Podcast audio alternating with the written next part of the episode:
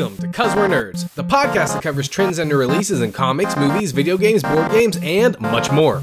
I'm your host Caleb, and with me is my brother Jacob. It's a me, out of Jacob. 2019 is upon us, and we're celebrating with our month-long Level Up series. Today, we're looking at the infamous Super Mario Bros. live-action movie.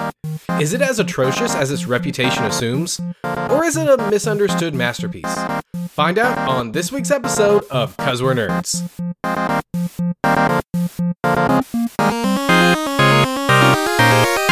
You almost just made me completely lose it in the intro.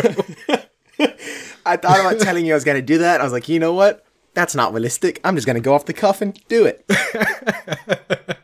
that was really funny. Thank you. uh, how you been, man? Uh, I've been all right. What, what about you? Yeah, yeah, I've been pretty good. Uh, you enjoying your Martin Luther King Jr. Day? I am. I am. I'll uh, tell you a little bit about it when we get to uh, what you've been up to because I did some uh, something today. Cool, cool. All right, so we are three weeks into the new year. I thought I'd ask you how your New Year's resolution. if I can talk, this is not this is not a good start. I'd ask you how your New Year's resolutions are going. Uh, pretty good, pretty decent. Um, I've maintained going to the gym, and Very nice. I've been um, you know, hanging out with friends more, doing some stuff that normally I wouldn't do. Not like in a weird way. When you say it like that, it sounds really weird. But he's, he's been you know. smoking weed. whoa, Caleb, now we gotta let's restart. Take it from the top. Um, but no, it's uh, yeah, it's it's been a good year so far. What about yours? Yeah, I mean, uh, nothing, nothing too crazy going on so far. My New Year's resolution's going well, eating good, uh, exercising, losing some weight, good stuff. You know, all the things you hope I to like do. it. I like it. Yeah, so good stuff. Um, all right. Uh, to reiterate, in case you were one of the lame people who jumped off the podcast early last week, Lame. I had a special announcement, uh, which is that I am going to be flying out to California uh, next week to go to a special Stan Lee tribute event, uh, wherein I will go in. There will be like a gallery display stuff of um, a bunch of um, stuff that he's been involved in, um, movie props and stuff like that. There's a red carpet. Um, famous people will come in. Mark Hamill will be there. The entire thing is hosted by uh, Kevin Smith. We'll go inside, we'll sit down, we'll sit through a bunch of panels with people talking about Stan and how they had an impact on his life and uh, some I think they're going to do like some poetry, uh, some Stan's like favorite poetry and like some of his favorite music and stuff they're going to do and all kinds of stuff. So that's going to be out in California at the Chinese Theater. Uh, and this is important to you guys because I'm going to try my best to share as much of it with you as possible, probably on Instagram through pictures. So Now, Caleb, would this affect the episode for next week or no? My goal is that it does not affect the episode for next week at all. We are recording this on Monday, Martin Luther King Jr. Day, a couple days before it comes out. So, um, actually, Jacob, I talked with Zach today. Are you available to record for next week? I am. Okay, it'll be me and you because Zach is a bit busy this week because we'd have to record early and he can't. Anyway, that's a peek behind the curtain. Uh, so yeah, me and you will record uh, next week, and we'll talk about what that's going to be at the end of the episode. Awesome sauce. But today we are talking about a very interesting movie, which for the longest time I did not know existed, and that is the Super Mario Brothers live action movie. For the 20 years that I have been on this planet, Caleb, until, I don't know, a month or two ago, this movie has evaded my knowledge. it's one of those that like a lot of people know about but at the same time it's kind of been buried in fact this thing was so buried it was a pain to find it i almost thought we weren't going to be able to do this episode because i could not find the movie Yeah, I was looking too, as you know, and we were communicating back and forth, and I couldn't find anywhere either. I was surprised. You know, a lot of movies that maybe you can't find on typical services like Netflix or something like that, maybe they have them on websites like Kiss Anime and things like that. But this was nowhere. Like, except for, like you said, those super, super sketchy sites that probably implants a virus into your computer. Jacob, I don't know what you're talking about. You said you said Jacob, I don't know what you're talking about. what I was gonna say is you said none of those things because So, uh, we don't do that. I checked. I checked um, Hulu and Netflix and uh, Amazon Prime, which I didn't really think it was going to be on any of those. I thought at one point it was on uh, Netflix. It might have been, but it's not anymore. What I did think it was going to be on was iTunes. I thought I was going to be able to rent it. It's not on iTunes. It's not on anything.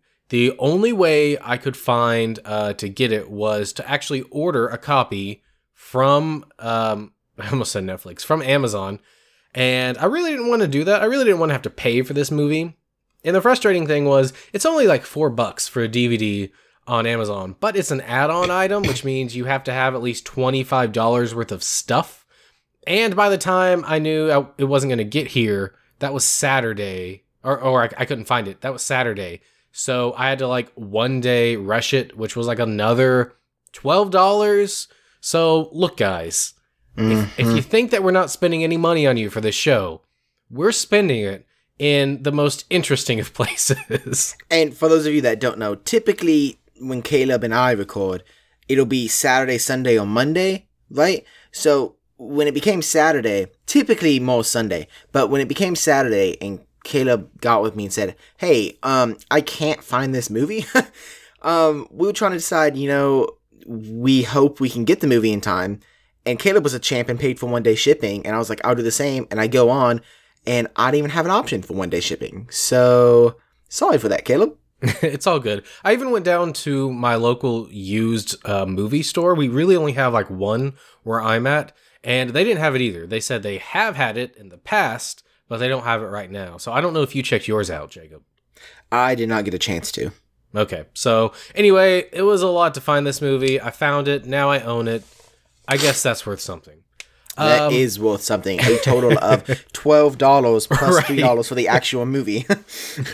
so uh, this movie was released in 1993 with a budget of 48 million dollars. Now, it might be interesting to know that this is actually not the first Super Mario Brothers movie. oh, is it not? No, it is the first live action one, but there was actually an animated one. Um, let's see, what is that? Like seven years before in 1986. Uh, it was Japan only, so it never came over. But that was the first animated or movie at all for Super Mario Brothers, and it was animated. And apparently, that was like the first animated video game movie ever or bigger one in a while. I'm not exactly sure on that. Uh, but then this one came out in 93, and to everyone's shock and surprise, it exceeded expectations and broke all kinds of records, except it didn't. It only made $21 million on that budget of 48 million. So it, it didn't even make half. I was about to say, but Caleb, that's less than half on a Nintendo product. What? yeah, so uh, this movie has a lot of interesting background information. Wait. that- Real quick question. This Uh-huh. is important. Are we doing a spoiler section and then a non-spoiler? On this one, are we just doing strict spoilers? That is a good question, Jacob. This movie, there's nothing in it that you can spoil. yeah, I was gonna say. I was trying to think of if we have a non-spoiler section, what am I gonna say? And I decided what I'm gonna say. Um, Caleb, can we go ahead and go to spoilers? That's that's the only thing I would have said in non-spoilers because there's not. I mean, you can't. Like I didn't. Yeah, I'm I, I'm gonna try to structure this one a little bit more like our um, Road to Infinity War series. Okay. So if you're familiar with those, that's kind of how I'm gonna try to go through this, although not quite as strict. Um, so jumping back in, this movie has a lot of really interesting behind the scenes stuff that really illuminates what happens in this movie and why it is. Um, so I'm just gonna jump into that. Jacob, if you have any questions, any comments, just jump in. So Alrighty. this was the first major video game live action adaptation that had ever been done. So this was really breaking new ground. There was not a, a template to kind of figure out how these things are done. Um, and even now, most people are going to say that most of those are bad. So uh, Nintendo had a lot of options when going with a production company for this. And they shocked everybody when they went with a very small company called Lightmotive who got the license for only $2 million. Now, Nintendo had offers for up to 10 million for this, uh, but they chose this uh, because of the people involved, Eberts and Joffé. Uh, those are their last names. I don't remember their first names, but they pitched it as more of an adult film that children could also enjoy, but with an edge. And And that is where the mistake began. Right. I was gonna say like that to me automatically like sends a, a light bulb off in my head. I'm like, uh um and Nintendo actually didn't think too much of this movie. You know, Nintendo is a Japanese company. This is an American movie. So they were like, you know, this is just an experiment. We're just going to see how it goes, what it does. And Nintendo really thought that uh, it was too big to fail. The Mario brand was too big, too popular. At this point, Super Mario Brothers 1, 2, and 3 had come out, and Super Mario uh, World was in production and would have come out uh, probably right before this started production. I think. I think that was 1990, maybe 91. So right there around that that area. Now, one of the big things you have to look at when taking a movie like this is uh, who are you going to cast as the main people? Obviously, Mario and Luigi are the two main people. Now, Mario actually had some very big names interested in it. Wow, there's whenever we record, there's always something big in the background, Jacob. I actually time vehicles. I have a stop sign outside, and as soon as we start recording, I flip a switch and it goes back in the ground so cars can come constantly. oh, nice. I like it. Cool. Yeah. How long did that You take got- to build? Uh, well, you know, I just paid somebody. Oh, you know. cool. Yeah. Before you spent all your money on the Mario movie. exactly. Exactly. Um, so Dustin Hoffman was actually interested in playing this role, uh, but they ended up. Um, I think he got turned down eventually, and then uh, they approached Danny DeVito to play this, who wanted to read the script before he signed on. After he read the script, he said, "Nope, no way." He went off, and then most interesting. Tom Hanks was actually attached to play Mario. In fact, he was even all lined up, ready to sign a $5 million uh, contract to star as Mario in the movie. But at the very last minute, the producers got cold feet and they dropped him because at this time, Tom Hanks had had several movies that had kind of uh, been really bad and didn't make any money. So he was detached, which I really kind of would have liked to see him in this movie, see what it would have been. Feel like it would have been a lot different, but maybe not. And uh, that's how we landed on Bob Hoskins, who is in the movie, who I really only know from Who Framed Roger Rabbit. Um, I, I think I didn't look up his filmography, but that's the thing that stood out to me that I know. Uh, also, they found John Leguizamo or Leguizamo uh, for Luigi. And right off the bat, Jacob, I don't know about you. I feel like these two look the part at the very least. No, yeah, I definitely, whenever I look at the cover of the movie, or even some of the trailers, I definitely thought that they were probably some of the best actors that they could have gone for uh, looks, looks wise. Right. And and I think I think that was very intentional. I think Danny DeVito maybe looks a little bit closer, but uh, Bob Hoskins does just fine.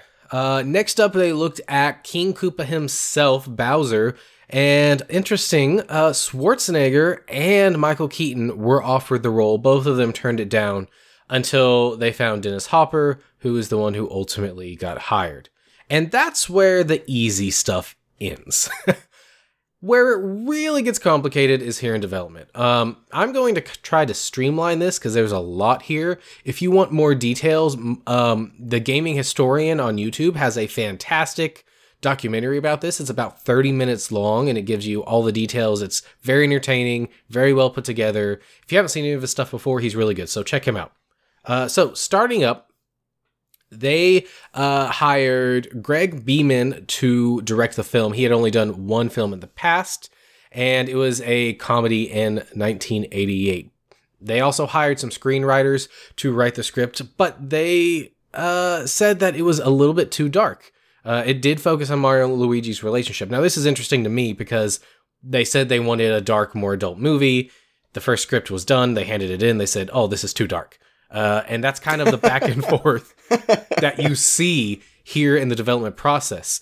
So, because it was too dark, they hired some new screenwriters who kind of ditched that first script altogether, and they wrote the second one more as a fantasy story. This really closely resembled the video game. It had references to, you know, all the things you would think Bob-ombs, uh, thwomps, all those things.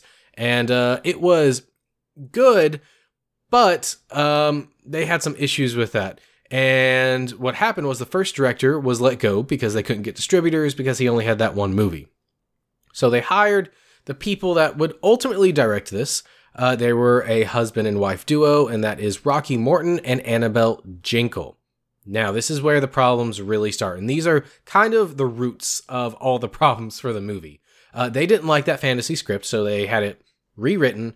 So they brought in two new writers to redo it. They kept the basic plot, but they kind of bent it more towards sci fi, which really makes sense if you've seen the movie. Mm-hmm. Even after that, the, the directors still weren't happy. They wanted to pump it up a bit more. It was too boring. They wanted to add a alternate reality New York called Dinohattan. Uh, and they rewrote the script again, or they started to at least, and they didn't finish, and they were fired. So right off the bat, we were already like six or seven writers in, three drafts in. This is not looking good. So what do they do? They hire two new writers to write yet another script that was just completely action packed. So action packed that it actually called for a cameo from Bruce Willis. Wait. This is not the one they went with, was it? no. Okay. No. I was about to say, I, I immediately thought back to that movie. I said, Bruce Willis. Bruce Willis. I mean, I get. Actually, I don't want to get into that yet. Just remind me later. Just say Bruce Willis. okay. Um, so they wrote that one. Uh, it was too action packed. so there it is. they, there it is. They toned it down. Um, and people were happy at this point until the distributors got involved again. And they thought that the movie was too dark and strayed too far from the video game, which, to be fair, it does. So they hired uh, another set of writers to come in and revise the script again, uh, even though the previous script was the one that everyone had signed on to. So they had a script, everyone signed on, they read the script, they were happy, and now they're changing it. And everything is starting to fall apart. At this point, uh, the producers are not happy with the directors and the direction they were taking the film. So when they hired these new writers, they did not let the directors communicate with them or work with them to develop the new script. Obviously, that's a bad idea. when the script was finished, the directors hated it, but they were so far along, the sets were finished, that they felt they had to stay and do it, and they would just try to steer the film while they were actually filming it. So that leads us into the actual filming of the movie itself. When the actors came onto set for the first day, they were shocked because the script that they had signed on for was no longer there, and instead they have this massively different thing. They complained about it, so they brought in the writers again, the ones that had done that sci fi version, to revise the script and also consult while on set. This caused a lot of friction between people, and in, in general, there's just a lot of complaints about their working relationships on this film. The cast and crew hated the directors. The directors apparently contradicted each other constantly. They didn't communicate. They'd tell you to do one thing and the other one would say the other. It was it was just a mess. So, in all of that, um, they were still changing the script all the way through filming, which I like. It's normal to have a scriptwriter on set to kind of figure out how things are going to smooth things over, but the amount of changes this went through was ridiculous.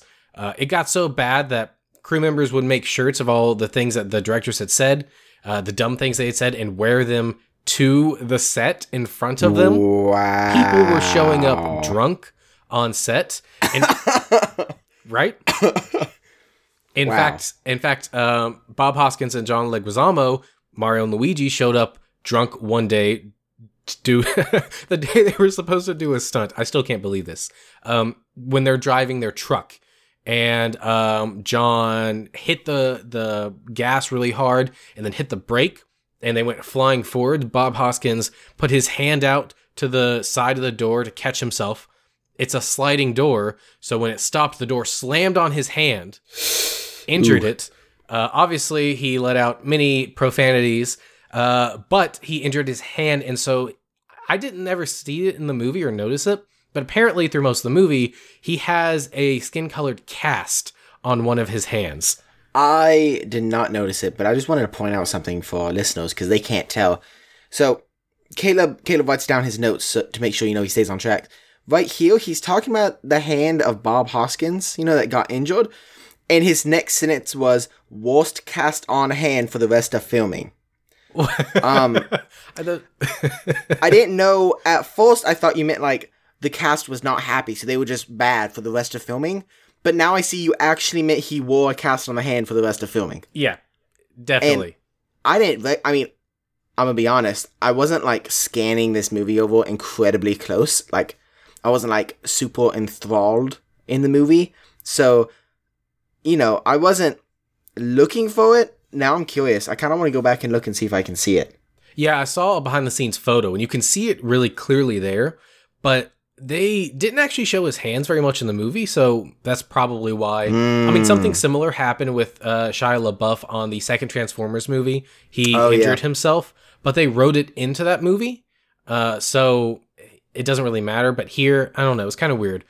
But uh, that was filming. They finally got through filming. They go to edit, and the directors were locked out of the editing room. They had to go through the Directors Guild to get access at all. This whole thing was just a mess. So it's amazing that a movie was made at all. Wow.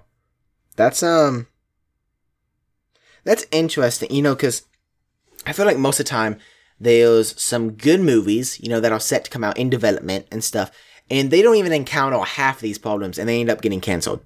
Yeah, it's I I I I really don't know. Uh it's it's it's like a perfect storm of all the wrong stuff. Yeah. Yeah. But anyway, now that we're 23 minutes in without talking about the movie itself, let's get into the movie, Jacob, shall we? Yes. All right. Uh, so it opens up, and immediately I was kind of like, oh, this is cool. And actually, when I booted up the DVD, I thought it was cool because the music is the Mario Brothers music. Yes. Uh, I actually opened it up, you know, and I um I opened it and I went to go get a drink and when I came back, I could hear the music as I was walking in. I was like, okay, you know, the music is at least good. You know, maybe it's not as awful, you know, because I just heard that this movie, especially after knowing that we were going to do it, I had been talking to some people about it. People said it was, you know, not good and stuff, and everything about it was wrong. And I walked in, I was like, well, at least the music's right. Maybe it's not going to be as bad as they were saying. Unfortunately, this is the first and last time we ever hear that music Yeah. through the entire movie, even though it probably could have been used to great effect. Uh, Oh, but yeah. here we get this really weird, like 8 bit animated dinosaur sequence. I guess they're trying to tie it into the look of the game, but it just feels weird and off. yeah it it i didn't like it it kind of took you you were like why they, you were like why are they doing this and it's not like they went from you know some movies would have like a you go into a live action movie and there would be like a cartoon and it pans out and it's in like a tv and it does it really well this was just not like anything like that it was just 8-bit and then all of a sudden live action it was really weird Yeah, it was really weird. Um, and this explains this weird plot for the setup of this movie, which is that a meteor hit the Earth millions of years ago. It split it into two dimensions. We have our dimension that we live in now, and there's an alternate dino dimension that was all dinosaurs. And this sets up this recurring theme that the other dimension is all dinosaurs. So I'm I know what's in this movie, but if I didn't know, I would have been like, okay, that's weird, but dinosaurs are cool. Mhm. We also see this mysterious egg pod thing that gets dropped off at um oh what's it called? I want to call it a is it is it called a nunnery? What's it called? I i get it's actually a um i Or an orphanage. It's an orphanage, mm, right? I don't think it's an orphanage either. I'm pretty sure it's a church. Actually, I'm pretty sure she said later it's a church. Um, that someone it's a Catholic church. I think. Okay. Well, anyway, it's dropped off here. Well, not a Catholic church. It's some church. Yeah. It, It, right. It's dropped off here and thinking back, we never find out who that lady is. nope. Never. That probably was lost along the way in one of those drafts. You know, one of the 17 drafts that they looked at. Right. Sorry, one of the 17 drafts or one of the seven finals that they had. You know. Right. So they drop this egg off and it goes inside and like the the nuns just take it inside, like, oh no big deal, this happens all the time. And Yeah. they get it inside, and it opens up, and there's an egg, and it's super weird because they have this expression and this sound like, oh look, it's so cute, but it's just a big egg. Yeah. Well, they open it and it's like. To me, when they open it, it was almost as if the egg wasn't there and they were look. They were just looking at a baby. That's not Exactly. how it happened. Exactly. But they they reacted like the egg was a baby, and later you find out that that was all like dimension. Like people aren't born out of eggs, so it made no sense why they were so happy. Yeah, so then the egg hatches into a, a baby, a baby girl. And I like if that happened to me, I would be going like, what is going on? But no, these nuns are just like, oh cool, look, a baby. Another one. Yeah, we like babies. Yeah. Exactly. yeah. So this baby ultimately ends up being Princess Daisy, not Peach, which is kind of strange, I think. I mean, I think it was Daisy that was originally in Donkey Kong. Uh, Um, I actually was looking at this, Caleb. So they had this wrong. This is one thing in the movie. I was I was reading something. They got lots of things wrong in the movie. They didn't do a lot that's right in Mario and Luigi, you know, Super Mario Brothers anyways. But this is one thing that they got wrong because in the dinosaur universe, whatever, dimension, they're in the Mushroom Kingdom. They actually say that a couple of times, right? And I started thinking, I was like, Daisy's not the princess of the Mushroom Kingdom. That's Princess Peach. Daisy's a princess of another kingdom. And so I looked it up, and that's right. Daisy should have not been in this movie at all. Yeah, I don't know. She looks like Peach. I if they're gonna use Daisy, which I guess they could, why not make her look like Daisy? I don't know. It, it seems like an odd decision. Yeah, I don't know how popular Peach was at the time. Now, obviously, that's true. you know, now it's like, oh, it should be Peach, but I don't know if her name was as universal back then. But um, so we've we've already started off really strange, and um, I'm just gonna say this here: this movie cuts back and forth a lot. Like you'll cut to a different scene and have one or two shots, and then cut back, and it's so incredibly hard to keep track of in my notes. So if if it's if we're jumping in and out, I'm sorry. It's the best I can do. Um, we jump uh, to present day and we meet Mario and Luigi, who have their own plumbing business, uh, which makes sense. They are plumbers. Um, and this is the part of the movie that I'm actually going with. Like for the first 30 minutes of this movie, I was actually kind of enjoying it. Like the whole beginning, there's a lot of gags. It's kind of funny. It's kind of kiddish, but you know, I can go with that. Luigi's kind of a dummy. he can't. Some yeah, I was just gonna say some um some examples of how kiddish it is. If you think of the Three Stooges, that's the type of comedy they have at the beginning. For example, uh, someone it may be Luigi runs into two guys, two guys. No, no, no, it's a goon.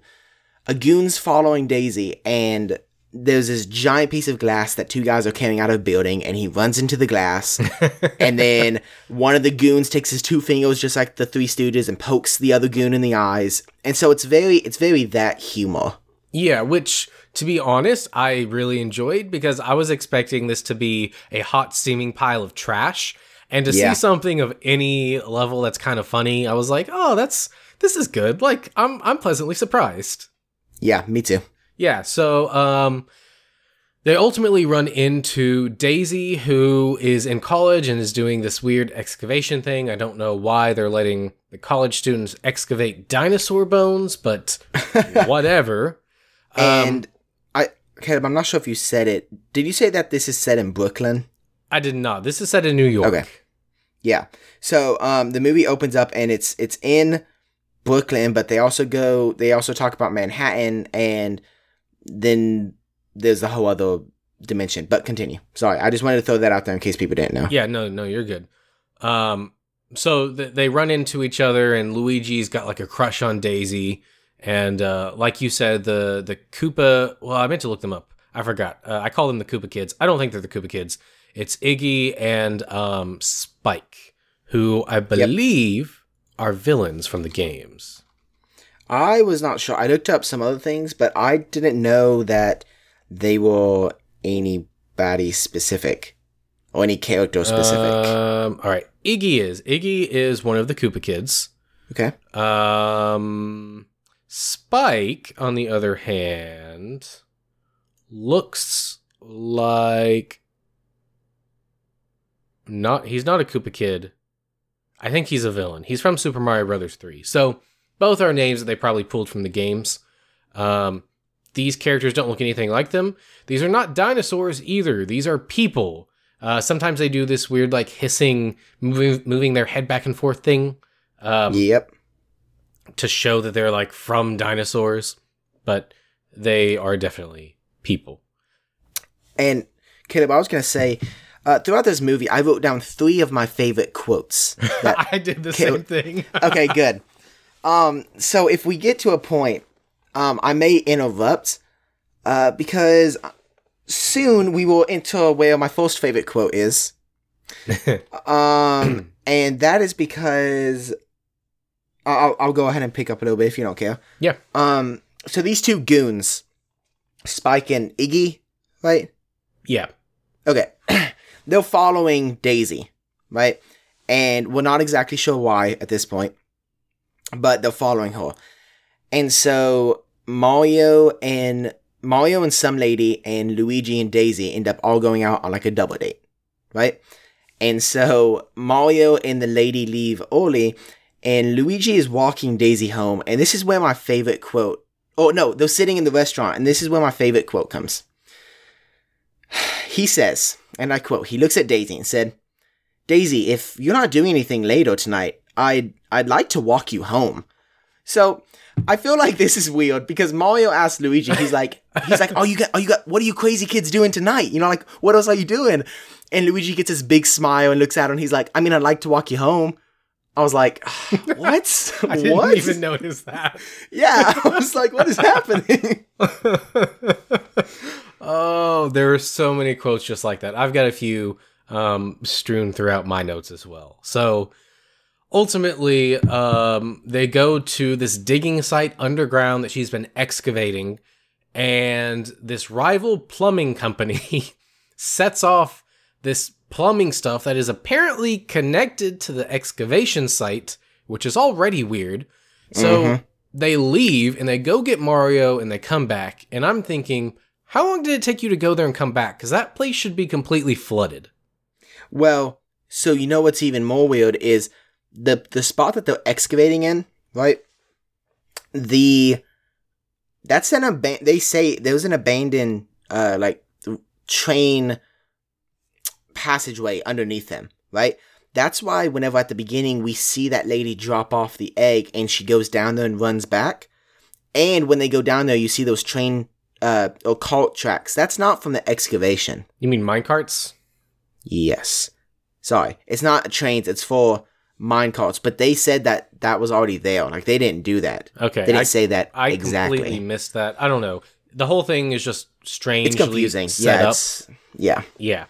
Um, so um, they they bring Mario back, and through some shenanigans, uh, Spike and Iggy are there, and they they grab Daisy and they take her down a different tunnel. Mario and Luigi follow them, and then they we don't see it, but they disappear. And then we see that they have gone through this solid rock wall, which is like a portal. Mm-hmm. And they, it's very weird. So the wall, the wall looks kind of solid, but Luigi and Mario walk up and they see Daisy's face come out of it, kind of like those, uh, which is in this movie. Funny enough, um, those toys that used to have that were like a box and you could put your face or your hand in, and an in- imprint of it came out the other side. It's, it's That's kind like- of what this is like. Yeah, it's like the plastic rods or the metal rods, and you you push them to make the shape. Exactly. Yeah. Exactly. And so I just realized my three favorite quotes in this movie were all during this time. So I'm just going to go on and say the other two. um so before they grab Daisy, they accidentally grab Mario's date. Right? The girl that he was with. And so once Which they should find have been Peach, but instead was Danielle or Daniela or something. Yep, exactly. And so once they find out that she's the wrong one, uh, you know, they go back to try to get the other one. But they're sitting in this little tunnel, and one of the goons look at the other goons and said, I think Iggy looks at Spike and says, zero for five. Do you know what percent that is? and Spike just goes, let me think. I'm not sure. I was like, no, no, no, no, no, no. You're not selling this right. He says, Okay, okay. he says, let me think. And he looks like he's thinking and he waits for like 10 seconds. yeah, like it's a, good, it's a good time. Yeah. And I'm, and I'm thinking he's going to say, so he's like, he's going to make fun of the other guy. And it says like, I don't know. Yep. Like, and then they just keep going. what? I was like, okay, what is that? Okay. And then my other quote that I really liked is Luigi is walking Daisy home before they go to the excavation site. And Daisy said, uh, she basically says, you know, that, uh, something, something, if you want to end this right now, I'll understand. And Luigi says, I was just about to say the same thing. Like, if you want to end it with me, I'll understand. And then this is where my favorite quote comes in. He said, he said, if you want to end this right now and you feel bad about ending it with me and you need somebody to talk to, you can always call me. Can you imagine like ending it with somebody and then calling them and saying, I just feel so bad, but I need someone to talk to? like, what? Uh, well, Jacob, mm, that sounds similar to. Never mind. Okay, well, you know, I was just saying, I was throwing something out there. Oh, yeah, that that was that was really funny. there are a bunch of times I laughed at stuff in this movie. I don't know if I was supposed to. Yeah, neither do I. I it's it's almost like they couldn't decide if they wanted to go completely one direction or not with a scene. So they kind of like rode the line, if that makes sense. Because they Oh, definitely yeah. said some jokes that they didn't allow like time, you know, that movies normally do to laugh or something, and they just went straight to the next thing. And I was like, okay, I laughed at that, but I don't know if I was supposed to. Like, wait. Um, but yeah, so after after seeing Daisy kind of popping out of the wall, uh, Mario and Luigi jump through this portal. Where they arrive is this weird place where they're not exactly sure, and it looks a little bit futuristic, but also dystopian at the same time. yeah, Like, um, the cars, for example, are n- don't run on gas. Everything is ran off of electricity here, right? So if you think of your traditional bumper cars that you go to like an amusement park or something and they have that's connected with the chains on top, you know, Mhm. that's how the cars here run. And so it seems a little bit futuristic because they have that and they also people are walking around and they have like these rocket boots on or these launching boots that makes them jump really high. But at the same time like you look and it's dirty and it's nasty and it's Yep. overcrowded and it is. there's these Sorry, what? go ahead. I was just gonna say there's these people that are not dinosaurs but not human. They're kind of like a mixture of the two. And then there's people that look completely like humans, and then there's things that look completely like dinosaurs. And so it's just this really weird dystopian society. Yeah, and this is where some of the production really fails. You never, ever, ever, ever, ever feel like you're outside like they are. You always feel like you're in this really cramped room because of Yep. everything. It just it is dirty and it's nasty. If you were excited about the dinosaurs, well, you better be disappointed now because there are no dinosaurs around except for these like really, really tiny ones, like three inches tall. Most of them are just people. Some of them do have like reptile looking skin. It's mm-hmm. just very strange. I did want to point out when they go into the rock, they like disintegrate. Apparently, this was one of the first movies, if not the first, to do digital compositing and stuff for a film. So that was probably one of the shots that they did that on. So that would Yeah. be kind of breaking ground with something. Uh, and I was sorry, continue. I was just gonna say also when they arrive there, there's a lot of Easter eggs. We see signs for thwomps, for bullet bills, all those kinds of things. we see streets uh named and this is a little bit off but like Koopa Street and so I was thinking you know kind of like Koopa Trooper but there's also a whole nother reason why it's called Koopa Street because the person that's in charge here is named Koopa Yeah, this is King Koopa Bowser. He it's he has both names in the games. Um, so this is something right out of the games. I would have liked for them to call him Bowser, but they never do. So yeah me too and this guy does I just want to jump in this this guy does not look like Bowser he is very thin he has his hair that is like slicked back, but not not evenly. They're like in columns, and they come up to like kind of like a mohawk I think they're supposed to look like spikes or something. yeah, it's really weird. Yeah, I have in my notes farther down that I never found him intimidating at Never. all. Um, which is a really big failing when he's your main villain.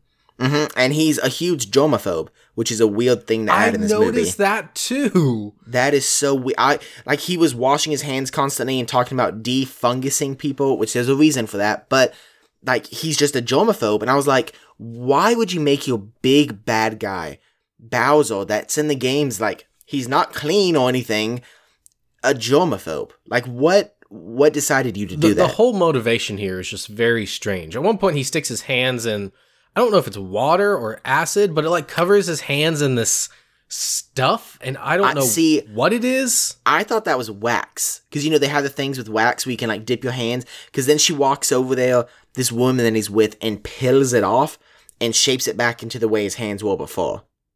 But they know. never explain what that was. Well, because the whole time he's talking about how dirty it is. That's true. I don't know. There's a lot of um, not only things that aren't uh, explained in this movie, but indiscrepancies throughout the movie. Yeah, it, it doesn't make sense. Um, but here's where we get one of the big plot points of the movie. Well, really, the only plot point Yeah. of the movie, which is uh, when Daisy was dropped off, she had this rock thing that they used to open the pod. She's worn it as a necklace ever since. That's what they have come to the real world to try to get. Bowser needs it because he wants to put it back in that meteorite that hit millions of years ago so he can merge the worlds back together. So he's just trying to get this rock. Um, at this point, Mario and Luigi have the rock, or so he thinks. And so he sets sends out this alert for one of my favorite things in the movie is a plumber alert. Oh yeah.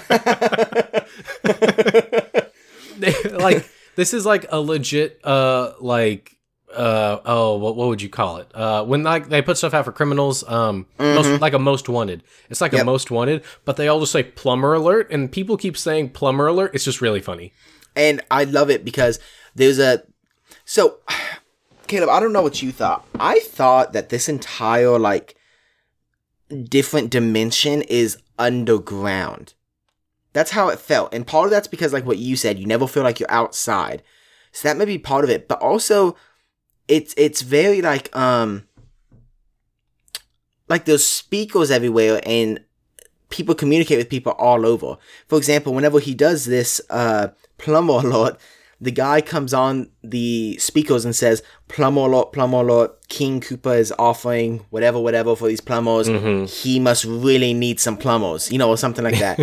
and it just, I don't know. To me, I didn't really think that it was ever outside. I always thought it was underground. it's not because when they eventually go to the desert area later they're definitely outside Oh, you're right. I forgot about that. yeah You're right. Yeah, so it's it's definitely just poor. Uh, and one of the things in the documentary they talked about was they didn't have enough money to light the whole set. So that's part of why this movie looks so dark. It's a very like dark movie with like actual lighting. It's just dark. And I think that really plays into why it feels so inside and underground. So dark. Are you sure you're not from the DC universe? um, so ultimately, uh, the Mario brothers are attacked by this old lady on the Which street. is this is one of the funniest things to me in this entire movie. like she walks around and this lady is like 80 something years old. Like think of think about the old lady in the Captain Marvel trailer. yeah, exactly. Exactly. Yeah. And she goes she goes um you boy are you boys new in town, you know? You shouldn't be walking on the streets without, you know, a weapon here. It's dangerous. And they say, "Oh, yeah, yeah, yeah." And they're like, "Can you help us?" And she's like she's like, "Well, you know, you need to have a weapon." She's like, "Do you guys have a weapon on you?" And they say no, and she pulls out like this giant taser. it looks like a gun, but it's like a giant taser. Yeah. And I was like, where did this come from? like, it really like says how much of a dystopian society this is because the sweetest person in the entire society will still rob you. like, Yeah. Uh, and so then they're fighting, and then this uh, large woman who we find out is called Big Bertha, which is the name of a different villain in one of the games, comes over and just like casually throws her over this balcony that should kill her, and it doesn't.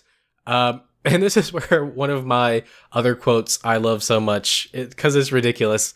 She throws him over. Now she's trying to fight uh, the Mario brothers for the the thing, and she's just standing there looking at Mario, and she says, "Come get it, big boy."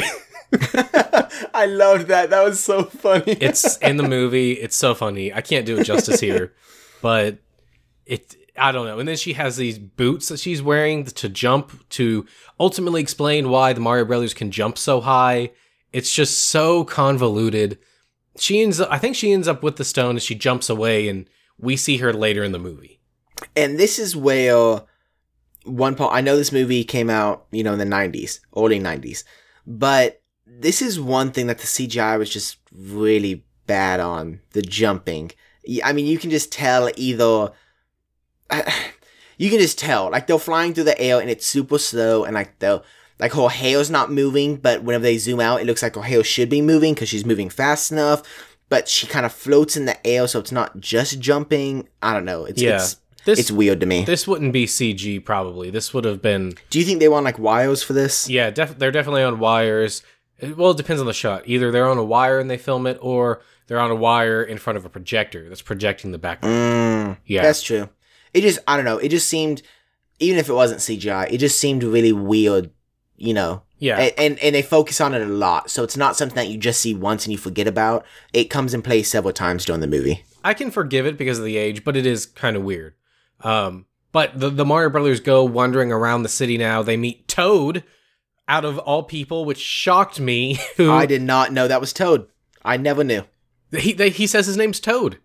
I didn't even. I caught lots of other characters. I I just missed him. Yeah. I knew he was there. I just never heard his name. So he's this guy playing the guitar, and his hair is cut so that he has lines around his head, which is very strange. And he is like the only guy in this entire society that realizes that King Koopa is evil, and he gets arrested for it. yep, exactly. Um, so he gets guy. arrested along with Mario and Luigi, and it's here that we find out that Mario and Luigi's last name is Mario. hmm So you got Mario Mario and Luigi Mario. And in case you're confused and have to ask, how many Marios is that between the two of you? It's three. like the officer at the police station has to ask them. Right. I I'm like 99% sure this was supposed to be a joke for kids and it it's it's so absurd that it's kind of funny but it doesn't play the way it's supposed to. Yeah, I agree. yeah. Also, like, it, I was gonna say, it's really weird. Like, again, I keep going back to the dystopian, but it's hard to imagine it if you if you haven't seen this movie. Like, if someone was talking to me, I couldn't imagine it. But just so you know, while they're sitting in the police station, um, there's like two police over in the corner fighting, and one like pulls each other over the desk and starts like punching him in the face. And like the officer that they're talking to has like some random leg on him that you never see the girl's leg that is on him. You just see the leg. Like you see from the knee down. and it's really weird. You I never see I her. didn't notice it. Yeah, it's on his left shoulder. You never see her. You never see from the knee up. And as he's talking, it just goes up and down while he's moving his shoulders, and it's look. It looks like a mannequin leg. It's really weird. Like that it that's really weird. it's really weird. so this is the point a little bit before this where I have gone from it kind of enjoying the movie to being like, oh, there's a there's a lot of this movie left. this was Yep. like 35 minutes in, and the movie's an hour and 40 minutes, which is really long. So I'm I'm like, okay, I, I guess I better better buckle in. Um, we also cut away and we see that Daisy is captured at this point, and it's, it's somewhere around here we get our first look at the Goombas, Which what? like what? Okay, so the Goombas are the mushrooms in the game, the brown like mushroom things that you step on. Yeah. Right? In this, they are dinosaurs, but not full dinosaurs. They have like the torso. Okay, okay. Imagine this. They have the torso of a human and the head of a dinosaur, but then you take the actual size of a human and make it grow three or four times. And then some of these, their heads, because depending. Okay, okay, okay. They they explain they this is so weird. They explain that everybody in this society has evolved from different types of dinosaurs, right? So for example, Bowser in this movie has evolved from the T-Rex. He says at some point in the movie. So these Goombas are people that have mistreated Bowser and he has used this machine to de-evolve them back into what they had evolved from. Okay? Right? So, all of these Goombas either have a head kind of like uh, the lizard off of Amazing Spider Man. I've seen that. or they have like a tiny, tiny, tiny, tiny T Rex head or Brontosaurus head that doesn't match the dimensions of their body at all. And it's like it takes you completely out of the movie. You're like, Yeah. what? Why are the heads so tiny? The bodies are massive, and the head is like the size of a cantaloupe or something, or or a softball. Like it's it's so small. I think. And I, so I think I think they did this on purpose. Um, they were trying to differentiate this movie from Jurassic Park because Jurassic Park came out the same year, and so they tried to go in a direction that was a little bit more playful. I don't know if they, I don't know how the designs they came up with are playful. I think they're still kind of creepy, but the size of the heads I think was something they did to try to help. And it, it doesn't even make sense because the ones that look like the lizard off of Spider Man, their heads are more proportional. Like, I can go with those. They're a little bit off still, but I can go with those. But the other ones of like raptors, there's ones that have devolved into raptors. They're so They're- tiny. they're wearing these like collar jackets slash shorts. And so imagine the, the top of your short is like a foot wide for your head to fit into. Their neck comes out of it and it's like an inch wide in the exact middle of where that hole is. So it's like, it would be like if kids try to sneak into a movie theater wearing a giant trench coat and a baby's head is up top. That's exactly what it looks like. That's so true. Right? Right? Yeah, it it doesn't make sense. I don't know why this is the design they went with for the Goombas. I think all they had to do was call these Koopas, and it would have been fine from like a video game translation standpoint. But for a Goomba, you're taking something that's normally smaller than Mario, and you've made them massive, and now they're dinosaurs. It just doesn't make sense. This is where that whole dinosaur thing starts really falling apart, and Yep. it's, it's just weird. Um, somewhere And- in here, go ahead. I was just gonna say, around this point, we also find out the weapons that this society uses. So we've already seen the tasers, right? The other weapons are flamethrowers that shoot a ball of fire. Some of them do that, and I think some of them are actual like flamethrowers. Yeah. So what did you think about that? Like, while it shoots a ball of fire, it, it's a regular flamethrower for a second, and then a ball of fire shoots out at the last second. What did you think?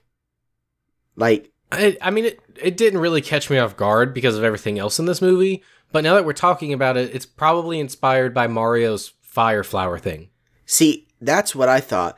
And so, I'll, I'll, I'll save it for a little bit later. Okay, continue. I, I had something to say, but I, I don't want to get into that quite yet. Um, at this point, the brothers have met Bowser. It doesn't really matter. Uh, we do get to that d, d, d goodness. I'm having issues talking. De-evolution. de-evolution chamber where they turn Toad into a Goomba, which I was very sad about. Um, and that comes into play later in the movie. They end up escaping. They try to devolve Bowser, but come to think of it, that never plays into the movie. Uh, yeah, it does a little bit later. Um, the it, it's one time. It's literally one time. The woman walks up to him and puts her hand on his face, and it shakes and it misinforms itself, uh, misforms itself a little bit, and she steps back and then kind of like walks away. No, no, no. It- I I thought that because they all do that thing with their heads. No, no, no. This was more. This was not like a shaking I, of his I- I head. know you're talking like it morphs a little bit, but yeah, Like, so they they do this, and for a minute I'm thinking, oh, are they going to show us traditional Bowser? They don't, but they zoom in on his eye, and it goes with like um, lizard eyes, and they really play this up like it's going to be important, and it is not. you're right. Maybe I don't know. It's probably in that seventh script that they left. Yeah, they, uh, probably. Speaking of the seventh time they've done something, the Mario Brothers escape again from this. They they escape so many times in this movie. and I- this I don't even know. this entire time, um, the we we failed to mention the uh princess um Daisy when she was dropped off had part of a meteor with her, P- part of a rock, and she wore it as a necklace. That's uh Bowser's goal is to get that, and it's the Super Mario Brothers goal, and it's Daisy's goal, and basically everybody in the movie it's the goal to get the rock, and it it changes probably 12, 13 times this entire movie to different people. Yeah, who who has it? It's Yeah. it's hard to keep track of, especially when you're keeping notes. Most of this movie is just action. Um, it's there's very little story. The story is get get the necklace, get the rock. It's the MacGuffin of the movie. It um it just it's there is no story really, and that's probably because there were so many scripts and and stuff. It's it's a mess. I Um, agree. One of the notes I literally wrote says, "Here, take 48 million and use the characters' names, but nothing else." And I thought that and I thought um I thought the money in my opinion, I think you can clearly tell where it went. I think it went to props. I think it went to explosions and like action sequences, and I think that's where the majority of it went. Honestly. I, I think so. I mean, the stuff that looks good in the movie does look good, but it's just so far off from what should be in a Super Mario Brothers movie that it doesn't work. Mm-hmm. Exactly. So they escape. Uh, they go down this thing. They fall into a canyon. And this is where we get uh, like a desert area. And I'm thinking, are they trying to do like in the games where you have different zones and like this is the desert zone? But they don't because you never see it again. They um, like they walk around in it a little bit, but that's it. Um, that though is intercut with a scene that has literally my favorite line in the whole movie. We cut back to Bowser and the missus, which for most of the movie we do not know her name. And um they're in this mud bath, which apparently had live worms in it. Um I didn't see that in the movie, but it was in the behind the scenes stuff, and I know the actress was disgusted. Anyway, That's funny. they're they're in this thing and they're talking to each other, and Bowser says, and I quote, You know what I like about mud? It's clean and it's dirty at the same time. What? like how? Why? Out of all things, if shaking someone's hand freaks him out, mud should definitely freak him out. Right. And it's not clean and dirty at the same time. It's just dirty. And after this, so so we get the So we wait, get wait, the wait, wait, wait. Actually, l- let me break this down a little bit. okay Mud is wet dirt, right? yes Dirty is literally the word dirt with Y on the end. mm. You can't like Mm. it's the same thing. You're not wrong, Caleb. You're not wrong. well played. Well played. Um, Ugh. But yeah, so whenever the uh, Mario Brothers get into the desert, uh, basically there's this confrontation, and Spike and Iggy uh, basically say uh, that they will help the Mario Brothers in return for them getting the stone for them, because it's a mutual beneficial thing, and this is only because Bowser has not de-evolved them, but evolved them to make them smarter. Which- right before this scene. Which I thought they were going to be really smart because when that happens, they seem smart, but for the rest of mm-hmm. the movie, they still seem pretty stupid. Yeah, no, this is literally what happens. So they get out of the, the de-evolution evolution chamber after being evolved, and they literally look at Bowser, and both of them say a really long word, like exquisite or something like that. And that's basically all it is. I mean, they can use bigger words now. Like- Yeah, yeah, but they're still bumbling. It just. ugh. And so after the brothers in the desert, we go to Daisy, and she is in Bowser's castle, which we don't see, but I assume it's a castle. I think it's just a building. may just be a building. Anyways, we see Yoshi, right? Now, this is not your typical Yoshi that you think of. No, no, no, no, no, no, no. This is a tiny raptor. Because that would make sense in this movie. Well, And like it's it's it's it's it's like a toddler raptor. it's it's small. It's like two feet high. I Yeah. think the design works with everything else that's in this movie. I think it's probably one of the better designs.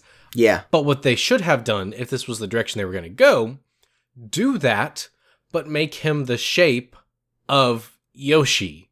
Mm-hmm. You know, like with the Yep. round nose and stuff. Yep, I agree. Now, do you think I, I was gonna ask? Do you think they use animatronics for this or CGI? All right, I'm going to break this down for you, Jacob. Almost nothing in this movie is CGI. No, no, no. The reason I say that, the reason I say that, I know like they didn't use a lot of CGI back then. I know, I know. But there were two or three specific scenes that I saw, and I was like, that doesn't look like animatronics. It looks too good. Like, No, it, it's so they built four of these. I forgot what all four were, but one was a puppet, one was animatronic, um, and then they had a couple others. Um, it was all practical, and I was actually very impressed with the puppet work and the stuff on on Yoshi. I think no, it's yeah, probably Yoshi looked really good. yeah, it's it's one of the if not the best things in the movie. Yeah, no, I agree. Yeah. Um, Which Yeah, Y- so- Yoshi Yoshi ends up saving Daisy yes, from, um, the missus, which her name is Lena. We find out. which I don't think she's a character. Do you? I you mean from the, the games? Yeah, I know there's a Luna in the games. Yeah, that's recent though. I don't think. All right, so I'm on the Super Mario Bros. wiki, and when I type in Lena, it takes me to uh, her from the movie. So Okay, so she's probably not. no, Um, so yeah, from then on out, uh, after we see Yoshi, it goes and the brothers have captured Spike and Iggy, um, but they've also agreed to help, and they steal a giant dump truck to get into Bowser's place, whatever that is. And this is where the movie takes a weird turn. Caleb, um, they go to a club. yeah. So this is the point where I like there were there were some other points earlier in the movie, like Mario buries his face into that woman's cleavage uh, when they're fighting the old lady at one point. Um, and uh, here, like that, I'm like, whoa, that's just, that's like doesn't seem like this is for kids because the humor in this movie is telling me this is a kids movie. Mm-hmm. And we get to this, and I'm like, who is this movie for? Is it for the kids? Is it for the adults? Because this is not the adult movie that kids can enjoy that they said it was going to be. And this is not the kids movie that adults can enjoy that it seems like they're going for. It's very strange. In fact, I found out afterwards. So, so the reason I'm I'm saying this because I go to a club and there's girls dancing there. They're in like bikinis and stuff. But I found out originally these were going to be full on strippers. What? They actually hired them for the movie, and then it ended up getting changed like right before they did it. Wow. What? Like, I, I don't know. I, I do not know. Don't ask, because I don't know. all right. this is the epitome of what is wrong with this movie. It's just. so, anyway, there's a lot of back and forth. Um, that woman, Big Bertha, ends up showing back up here. She helps them escape. She's now in love with Mario because he danced with her and let her hit him. I don't And know. the Mrs. Uh, Lena, whatever, has the stone now. Yeah, and so they get the jumping shoes and they escape, which I thought they were going to keep those for the rest of the movie. They I don't. They just ditch them, which doesn't make any sense. Nope. And um, so this next point makes me really angry because it's something so simple. Um, they get their outfits next. They go to Bowser's castle, and they are in like the room that heats up the entire castle, and they decide to freeze out the castle. And they open a random locker, and there's these two outfits that happen to fit them. Like that's fine, whatever. The thing that makes me mad is their uniforms. They both wear blue trousers, and then their colors for their hat and their undershirt, right? So here, It's not their undershirt. It's, a It's- yeah. jumpsuit. Mm, Oh, are you talking about in the games? yeah, Okay. yeah, um, yeah. So here, no, no, no, no, no. Instead of like um the pants that like the trousers, instead of the trousers being blue on both of them, and then the shirt, um, or the top part of the jumpsuit being no color, they switched them. So the entire like majority of the jumpsuit is their color. So like uh, if you would imagine um overalls on both of them. Uh, Mario's are red instead of blue, and Luigi's is green instead of blue. And it's just an odd choice. I thought I didn't like it. So here's the thing with that. Um, for a long time, their colors actually were not set in stone. And if you look at the games, their colors change. So, like in the original Super Mario Brothers, uh, Mario, his like his shirt and his shoes are red. His overalls are white. Uh, there's times where he is normal colors in other games, but they're switched from what they are supposed to be. So it wasn't until like Mario 64, somewhere around then, where they really like finalized what their costumes looked like and stuck with it. Okay, I I can forgive that then. I was just watching and I was like, I don't th- I don't know if they did that because you can look and clearly see who is who, but even then, like they're completely different sizes. So I was like, Yeah. I don't think that's what it is. But, But that makes sense. Does lead into one of the craziest scenes in the movie where they get into this elevator and Oh all these Goombas pile in Oh. and they they they are avoid being seen by like going behind them when they turn around because it's a double-sided elevator. Anyway, it fills up with like eight Goombas. I keep wanting to call them Koopas because they look more like Koopas. Yeah. And Luigi's like, "Oh, check this out." And Mario's like, "No, don't touch them." And Luigi's like, "No, no, I got this." And he puts his hands on them, which they should notice. It's said in this movie that they're stupid, but they're not that stupid. They should be able to feel when someone touches them. And he starts swaying them back and forth, and he gets the entire elevator to start dancing. And this is how they escape. They escape through the top of the elevator while these people are dancing. And this is one of my favorite scenes, not because of this, not because of the dancing. I thought it was the stupidest thing ever. But the elevator opens and there's like a commando Goopa there.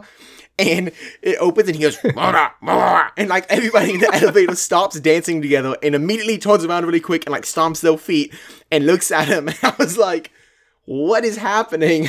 like, Well, you know the crazy thing is all they had to do was go through that thing at the top. It was behind everyone anyway. They didn't have to make them dance.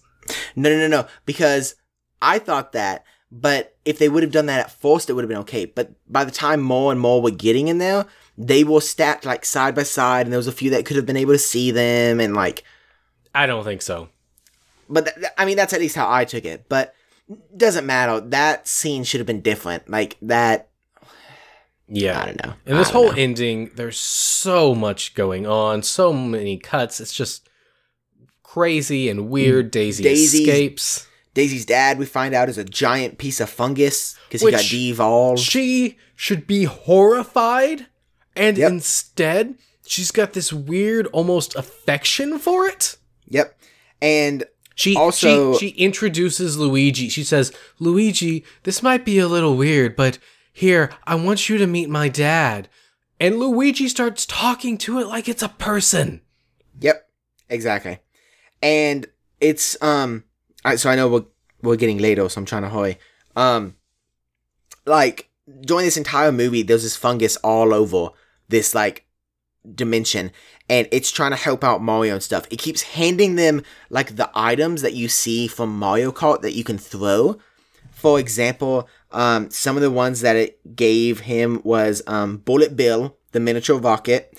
We saw mushrooms and we saw Bob-omb, which is the the bomb with feet, right? Mm-hmm. And, and it keeps handing them items throughout this entire movie. And then they find out they're like, oh hey, it's Daisy's dad. That's why he was trying to help us. Um, super super weird. Um, And I'm really glad throughout the whole movie, like they see the mushrooms two or three times, and I'm like, please tell me you're not going to eat the mushroom. So just please tell me you don't. And then especially when we found out it was her dad, I'm like, just just don't. That's so weird. Yeah, I definitely thought they were gonna eat it and like get powers or like grow or something. Yeah. I don't really know why they pointed it out so many times if they weren't going to do anything with it. Yeah. Um. So I don't even know if we actually said. Um. Well, they used it one time. The mushroom. Mario used it to, Yeah, he used it as a shield. which is weird because that's not how it is in the game. But I don't know if we said, but the whole plot of this entire movie is um that that missing asteroid Yeah, piece yeah, I meteor mentioned piece. Did okay? Did you say that? Okay. Yeah. I wasn't sure. Yeah, they're Um, trying they're trying to bring it to it. Yeah, and they're trying because that merges the universe. Yep. Yeah. Yeah. Okay. I said that earlier. Okay. Awesome. Um, but yeah, and it- it's weird. The the Mrs. Lena, whatever, she finally gets the asteroid piece and goes and puts it in the asteroid, and we find out that Daisy's the only one that could have done that. So it like launches her back. I don't know if she's dead or not, or she evaporates, or like I don't know what happens to her. You just skipped a lot of stuff. I'm sorry. I thought no, we were it's trying fine. to Like that, that's that's that's like how jumpy this movie is, and that's like not much of this matters at all. Like Lena is captured. I don't. I don't know. Anyway, they're in an ice tunnel at one point, which I thought, are they trying to do the ice world now? Like, oh, you're right. I forgot about that scene. is You're that how they're is that how they're trying to get the worlds in? I don't know. They all end up outside. They use Mario or Luigi uses the bullet bill. One of them. Lena gets the rock thing again. She does what you're saying. She she ends up dying like pretty graphically. Um, she, well, she's electrocuted at one point, Yep. which I thought killed her, and I thought that was pretty graphic for kids. And then she puts this. She gets the rock and she puts it in the meteor, and it like sends her back, and she's like embedded in the wall, but it's just her skeleton. Yeah. Yeah. It's weird. And then slowly you see the worlds start to merge together. You see Bowser and Mario go to uh, All Universe, and you see buildings from All Universe disappear. And here is where um, Scapelli, which is the opposing plumbing business, uh, big guy, he's like the villain in the main world, um, gets shot and gets devolved into a chimpanzee, or like a like a Yep. It's a Mon- chimp. monkey okay um and then daisy and luigi um fix it they they he uses plumbing equipment to get the rock out which is really weird because like i don't know it's really weird and so they get the piece back out so everything goes back and um there were news people uh at the site where um Mario and Bowser appeared in all universe. So Mario and Luigi at the end of the movie are like all over the news, and um, how Bowser is defeated, i- he gets devolved, right? Yeah. They use to a- slime. They use a de-evolution gun, and he goes back to like a T-Rex at one point, a small one, mind you, a very small one, like the size of a person. Um, but they keep doing it, and he turns into like a primordial ooze or something. yeah. Um, and then Daisy decides to stay in that universe. Um, and Luigi and Mario come back to our universe. Yep. And that's- Until we get the tease for a sequel that is never going to happen. What, Caleb? They've just been developing it for the last like 20, 30 years. I did find out there is a webcomic that's supposedly a sequel. Um, I w- meant to try to find it and I didn't have enough time. So maybe it follows up on this. I don't know. But Daisy like runs into their apartment and she looks all dirty and she's got some kind of weapon and she's like, I need your help. And Luigi's like, I can't believe it. And Mario's like, I can. And they grab their belts and go. It's just it's it's so weird. The whole movie's just weird. I yeah. So, um, oh oh, and then at the very end, right before Daisy pops in, they're watching themselves on the news, Mario and Luigi, and there's this reporter. And I'm thinking this movie's over. Thank goodness. I've been stabbed with a knife this entire time. I'm glad it's over. Except for those few funny moments. And the guy comes on the TV and he goes, Yeah, the Mario brothers. I was like, What? he goes, he goes, now we call them the Super Mario Brothers instead of like Mario. and I was like, okay, no. Like I could have, I guess, accepted the rest of the movie. No, no, no, no, no, no, no. That's like twisting the knife after being stabbed. So, Jacob, uh, I think it's because you're such a youngling, uh, but that's a very common pronunciation. no, I know. I have friends that pronounce it that way. I mean, it's And- wrong, but Yeah, like that's like saying McDonald's is McDonald's. Like dad does. I'm calling you out, dad. I hope you're listening. It's not Mac. There's no A, it's just Mick. But anyways, that was just yeah. So Caleb, what do you think overall? All right, so uh, obviously this movie has a lot of issues. Uh, I it's it's dark. I I think that was a completely wrong direction for this movie. It should be bright and colorful like the games. There should be different zones like the games. I talked about how I think they tried to do that. It doesn't really work. Um, one thing I noticed at the end of the movie is Luigi doesn't have a mustache, which doesn't really matter, but that's just another thing that they didn't do. I'm glad they didn't eat the mushrooms.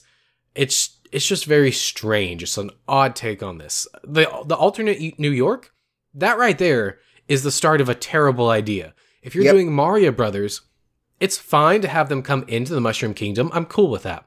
But why does it have to be like New York? It doesn't need to be. It doesn't look like New York. It doesn't feel like New York. It doesn't look or feel like a place I would ever want to be when the Mushroom Kingdom is bright, it's pretty, it's beautiful. There's lots of plants and and stuff around and that is not this movie. Yep, I That's, agree. That said, I did not hate this movie. I do. I am not one of the people that watches bad movies because they're funny. Um, I can't do that. I think a bad movie is just a bad movie. It's not entertaining. This movie, I don't know. Actually, I think this movie's okay. I think it gets a much worse rap than it should. Is it a good adaptation? No, it's a terrible adaptation. Is it an okay movie? It's okay. Like it's fine. Like I said, the first first 30 or 40 minutes, I actually enjoyed quite a lot. Um, the terrible jokes in this movie are so bad that I laughed a, a lot through this movie um, because they just seem so off. Yeah, the last hour, hour and 20 minutes, it's it's kind of a grind because that stuff slows down and it just becomes action after action after action and a lot of it's not great. I mean, we missed Toad dies. I forgot or almost dies. Toad Goomba Toad almost dies because he gets caught on fire or he does. I don't even remember everything this movie's inconsequential. So, you know, it's all right. Would I recommend it? If you like terrible movies, I'd recommend it. If you want to see a weird relic from the 90s, I would recommend it. Um, but as a good movie, no. But it, it could be a fun night if you if you just want something to laugh at. Well, good. That's that's cool. I was I I'm kind of with you along the same lines. If you're it adaptation wise bad. Uh, movie itself not awful, not great, definitely not awful. Um, I was gonna say uh, two last things, and then I'm basically done. Um, IGN actually has a list of worst movie adaptations, uh, you know, from video games, and on there's a few that I disagree, I disagree with. You know, like Assassin's Creed is up there. I don't think that was the worst movie adaptation of a game, but this is the top one. And out of all the ones I've seen, I definitely think it's the worst adaptation wise. Maybe not movie wise, but adaptation wise. Um, and I mean, we've, we've seen that. I mean, they have World of Warcraft and they've had other game adaptations and typically they're not good. And so it was interesting to go back and see, you know, one of the very first ones, if it started good and it's kind of led to being bad over the years, or if it started bad and it's continued to be bad. Um, and I mean, that's kind of the case, to be honest. Um, but yeah, I mean, I, th- I think it's an interesting enough movie to watch. I mean, I'm glad I watched it just because I can say I can watch it. I don't think I'll ever watch it again. But I mean, I can say I watched it and it's interesting to go back and, you know, see what they did. Yeah. And I think that this also led to the stigma of video game movies being bad. Not just this one, but I think this probably had a really big part in that. Uh, but things are looking up. A couple years ago, Nintendo said they are looking at movies again.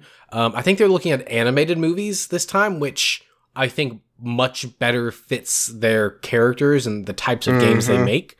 So I'm looking forward to that. Hopefully, it can be something. I'm thinking kind of like a Wreck It Ralph uh, style of something, somewhere along that tone. I think would work really well for a Mario movie. And if you are a fan of Mario and you do want to see how Mario could be an action movie, if you go onto YouTube and type in Action Mario, there's some excellent fan made films that are complete action, but the adaptation is amazing from the video games. And it's they're they're really, really good. I can't think of the exact YouTube channel that does them right now, but I've seen at least five or six of those, and I think they are funny but yet action filled and really good adaptation wise. Yeah, there's some from a few years ago, I can't remember, but Toad is like he looks like he's from the Matrix in it Um, Yep. he, he's an Asian guy. He's got the round glasses and he's wearing all black. That one's really good, so it can definitely be done. Um, I almost forgot. I should mention there is a website called uh, the Super Mario Brothers Movie Archive. Uh, the website is smbmovie.com for Super Mario Brothers Movie.com. Um, it has a whole bunch of stuff about this movie. It's got interviews with the cast and crew. It's got uh, even some of those drafts of the different types of scripts. Uh, you can actually go on and read. So if you're interested in this, it's a great place to go and check some stuff out. Well, awesome. Caleb, that was that. And this is this. What you been up to? All right, Jacob. Well, the first thing I have is something Killed we it. both did. we both did. Uh, you saw this today. Uh, I almost said it wrong. Dragon Ball Super Broly. Yes. So, if you don't know, this is a movie that was released last week uh, from when this comes out. Um, and I saw it day of release. You saw it today. Uh, Jacob, I'll let you start. Actually, what did you think? From because you you're not like a big Dragon Ball fan. I mean, you know some of the stuff, but Yes, you, you're right. So, um, I know that this movie bought, brought Broly into canon, right? Um, and I know that he was in a movie before, but it wasn't canon. But anyways, um, not watching Dragon Ball, um, I mean, I've seen it, but not watching it being caught up, um, and going into this movie, I thought this movie did an excellent job of not losing viewers that don't typically watch this show. And there's a reason for that. Most of the things they describe, what's happening, and most of the characters, they say who they are, they kind of uh, lend to who they might be. Um, the one complaint I do have is I um, don't know the Saiyan levels, right? Mm, Um, and so I was a bit confused when they were changing, and I had to lean over and ask my friend, you know, because they said what the first one was, and then they go more in depth, and I won't say what these are, those are, because I know what they are now, but I don't want to spoil anybody. Um, and so that was the only thing I was a little confused on. Um, other than that, I thought it was a great story. The action was amazing. I loved the animation, especially when there was huge destruction. I thought they did a really, really good job of um the you know showing uh crumpling land and explosions and the shock waves and um the story I really liked and the ending um I thought it was a little weird um but I enjoyed it and I actually really enjoyed the jokes. That's one reason why I kind of stopped watching Dragon Ball. The jokes kind of um got too much for me whenever I was watching it. But in this movie, I think they fit really good. which which series were you watching? Uh, you know, okay, that's a good question. It's been a long, long time. I think it was Z, Because Z doesn't really maybe, have or maybe it was. Dragon Ball. Dra- Maybe Dragon, just Ball Dragon Ball. does. So it was probably alright, Dragon Ball then. So Super Dragon Ball Super um, is the newest series. It kind of strikes the balance between the action of Z and the humor of Dragon Ball. Um, Okay. I think it's a really good series. I haven't quite finished it yet, but I'm towards the end. This movie takes place after the end of that movie. I'm not going to spoil anything, but um, I really enjoyed this movie. I have not seen tons of the Z movies. I've seen a couple, and most of them are all action. I was surprised this movie has more story than I was expecting. The first 30 minutes or so are all story, and then pretty much from there on out, it's just action. Oh, it may be the first forty-five minutes. It, yeah, it- it, it could be. It, it but but it wasn't boring story. Like it was really interesting. Yeah, At no, least I thought. Yeah, yeah, it- it's it's good stuff, and they do it really well. I was very surprised and impressed. Um, but the action, I think, is well, those combined really help make this movie really good. Um, I was telling some people, I think this is the most Dragon Ball of anything I've ever seen. The n- the original show, the any of any of the shows, none of the video games, none of the movies come anywhere close to realizing the power levels like this movie does. The Mhm. animation is insane. It is probably the best traditional animation I have ever seen in anything for any movie, for any TV show. It is incredible.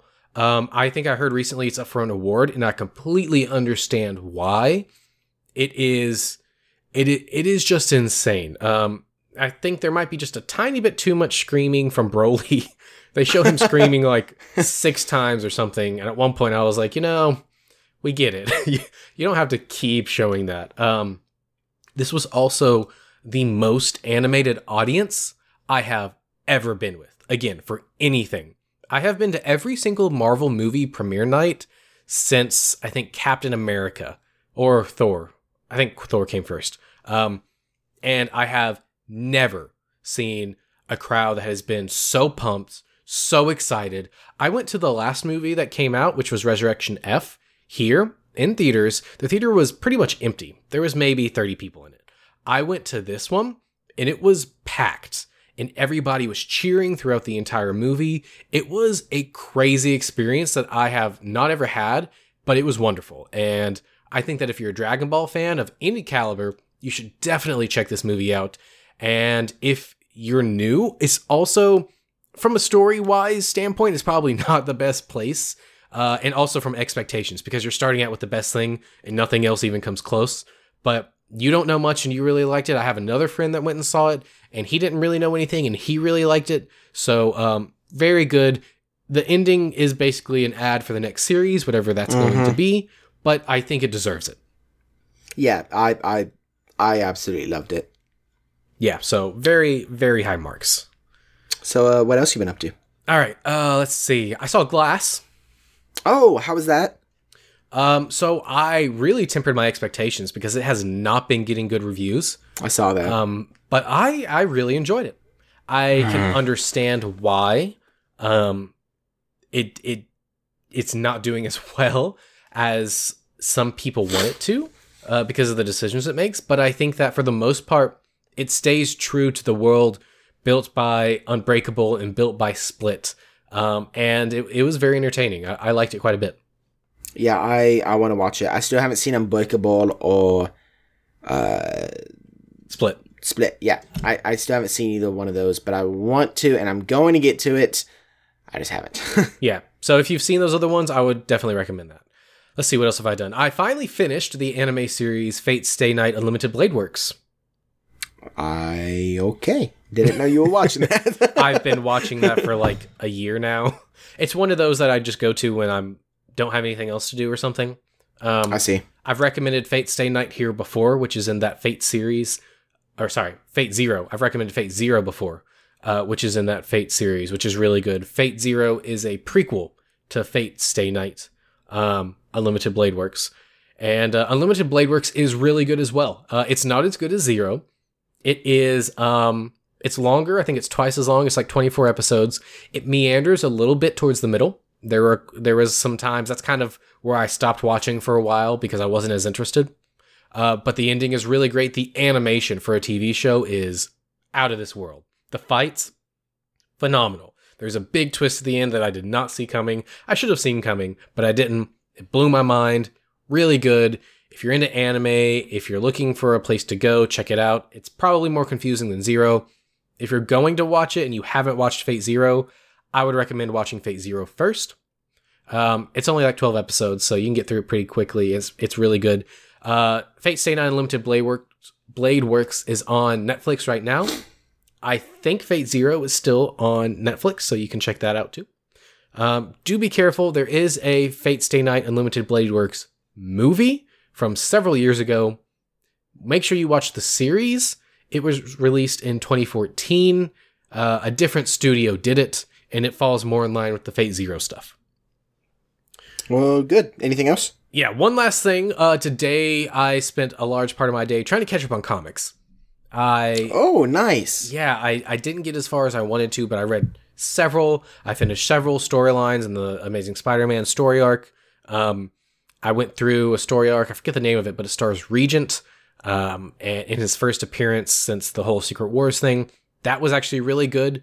Um, I'm about to go into Dead No More, which will tell you how far behind I am. That's like two years old now. Um, oh, wow. But while I was doing that, I decided, you know, I'm really behind in organizing my comics.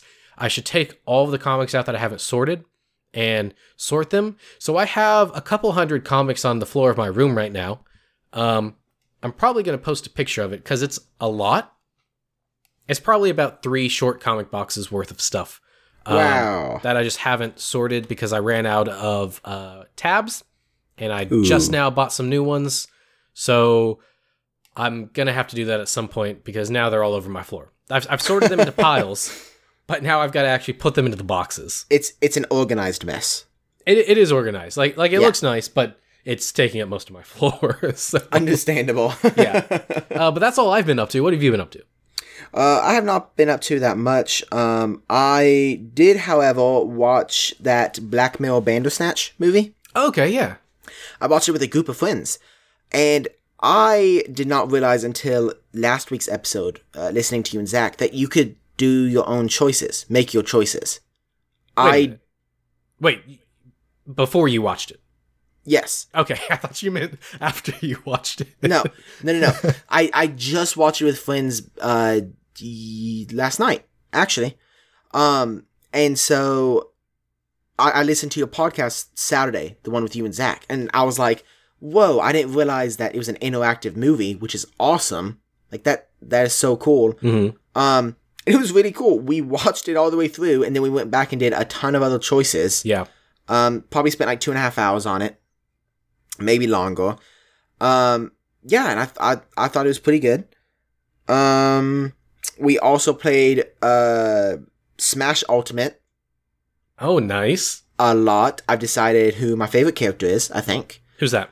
Um, previously it was Samus. I love playing Samus. Um, but he's not actually a good character. She. Sh- Sorry, she is not actually a good character. Um, Disagree. okay, sorry. If you look at all the characters on there and like ranked professionally from professional players, she is not a good character. True, but they play much differently than normal people. No, you're right, you're right. However, who is a good character that I love playing now is Corrin. I oh, wait, is that the that's the magic one, right? yes. Okay. Yes. I love Corrin so much. Like you know Coy, Courtney's brother, right? Mhm. Corey's really, really good. And me and him are close to on the same skill level when we face each other, like one on one. Yeah. Um beforehand, I was having a really big issue. I'd get him down to one stock and then he'd just kill me every single time. Yeah. With Corrin, I was consistently doing really well against him.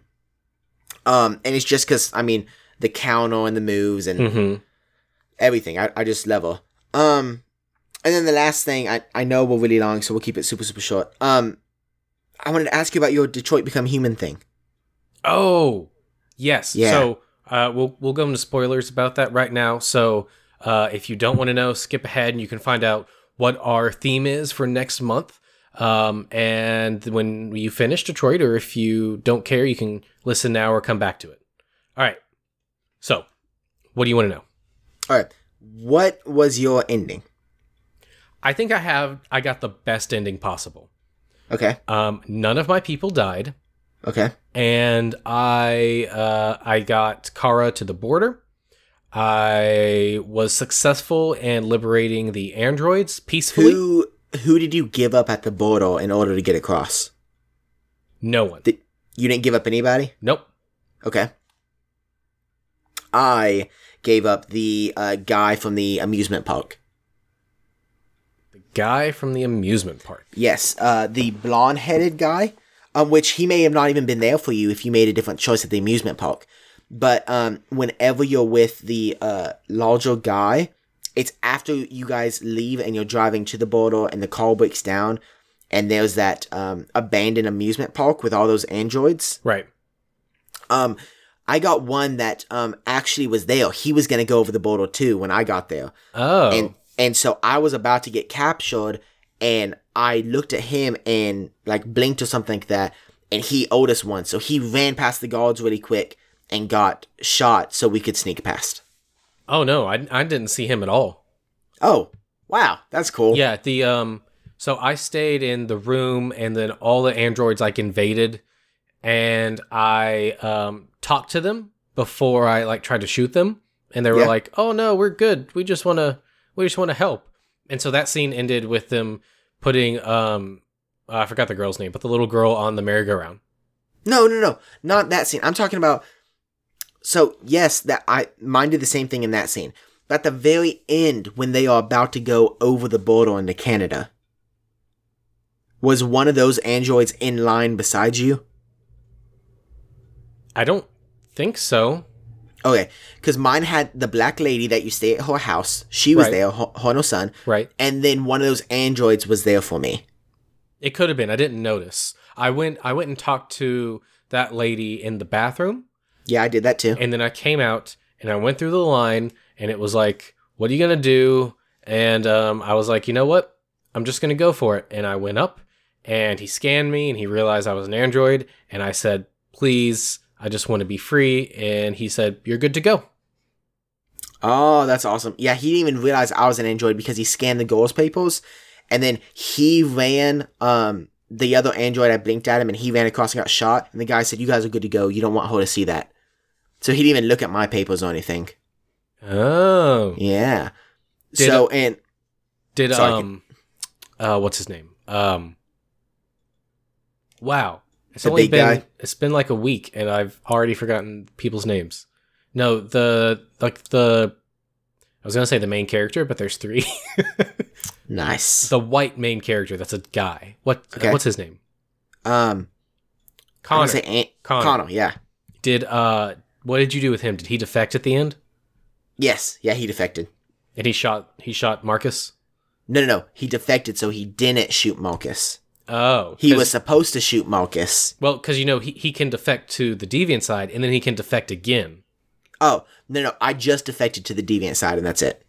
Okay, so at the end of my game, um, everything was fine. I was up on stage as Marcus, and then you find out there's a backdoor in his program where they try to regain control. Yes. Yes. Okay, so you made it out of that? Yep. Okay, cool. Did you? Yeah. That's cool. I'm playing through it again right now, and I'm getting close to Connor on the ship, and I'm gonna shoot him, and I'll see what happens. I'm super Mm. excited. Yeah, Yeah. If, I, if I had more time, I would. I just, I've got. My biggest problem is that I like too many things. Understandable. and so um, I I don't have enough time to go back and do that and enjoy the things that I want to. So Yeah. um, Kingdom Hearts three is coming out next week, Ooh. and uh, Pokemon month starts next week for me. Um, for the the office, we all play Pokemon. So I've got some stuff coming up, so I didn't want to jump into that. Fair enough. Oh, oh, one of the biggest things. What what was your reaction when you found out the little girl was an android? I was shocked. Me too. I was shocked. And then I tried to think back and I was like, well, how does that happen? I guess they don't have one of those blue things in their heads, the LEDs. Yeah. So the the way that I understand it is the children don't have one, and the reason he went, uh, her dad went and got her was because his wife and the little girl left, and he wanted a little girl um to make him feel like he wasn't a complete Oh. failure. So he went and bought that one. That makes a lot of sense, actually. Yep. Yeah. Huh. Yeah. So I I was I was blown away by that. Yeah, I, I Um, was shocked. Did you kill um did you kill any humans at um with Connor? Like did you kill the guy from um the CIA or FBI or whatever? Um, no, I don't think I killed anyone. I died a few times. Really? Yeah, so I died at the very beginning of the game, and then I died in the um TV station tower protecting the partner. Oh, interesting. Yeah, no, I um I grabbed the gun and shot them. I didn't die throughout the entire game and I didn't kill anybody. Oh, nice. Yeah, I was pretty proud of myself. Cool. Yeah, sorry. I knew that was making the episode go a little long, but No, it's fine. I think uh, a movie of this size deserves an extra long episode. yeah. Yeah. All right.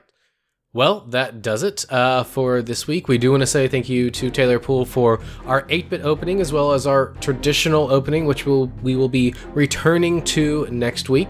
Please check him out at taylorpoolemusic.com. That's T-A-Y-L-O-R P-O-O-L-E music.com. And while you're at it, go ahead and check our friends out at CNC Power Hour. They stream Magic the Gathering mainly on Saturdays.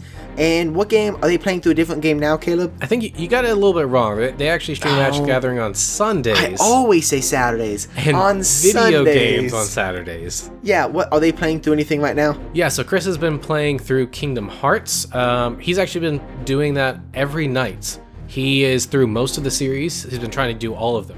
So he's somewhere towards the last few games right now. Awesome. That is awesome. So yeah, definitely go check them out. And while you're checking them out, just go ahead and head to our website. That's C U Z W E R E N E R D S dot com. And, you know, just check it out. It's pretty awesome. Yeah, share it with your friends. Share it with your family. Share it with yourself. Share it with your enemies. Because you gotta Share keep it your with- enemies closer. Share it with us. Ooh. Just share it.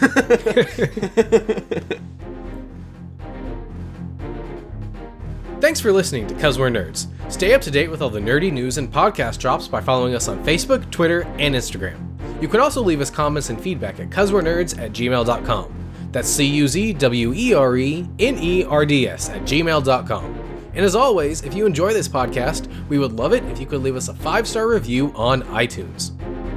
February is the month of love, so we're starting our love hate relationship series by revisiting the original X Men trilogy. We'll be talking X Men, X2, The Last Stand, and how the series started and almost ended the superhero film craze. We hope to see you there, and as always, stay, nerdy. Dun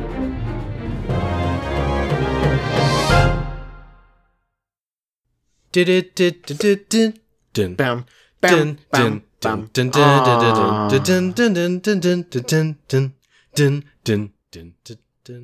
You're not going to join?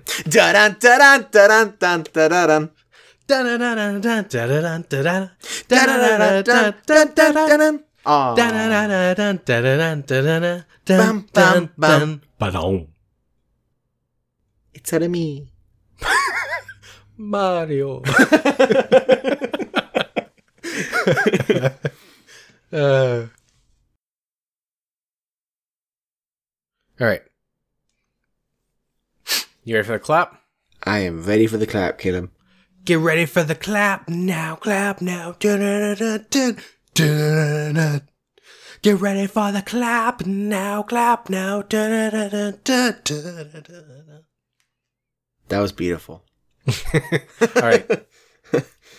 One, two, three,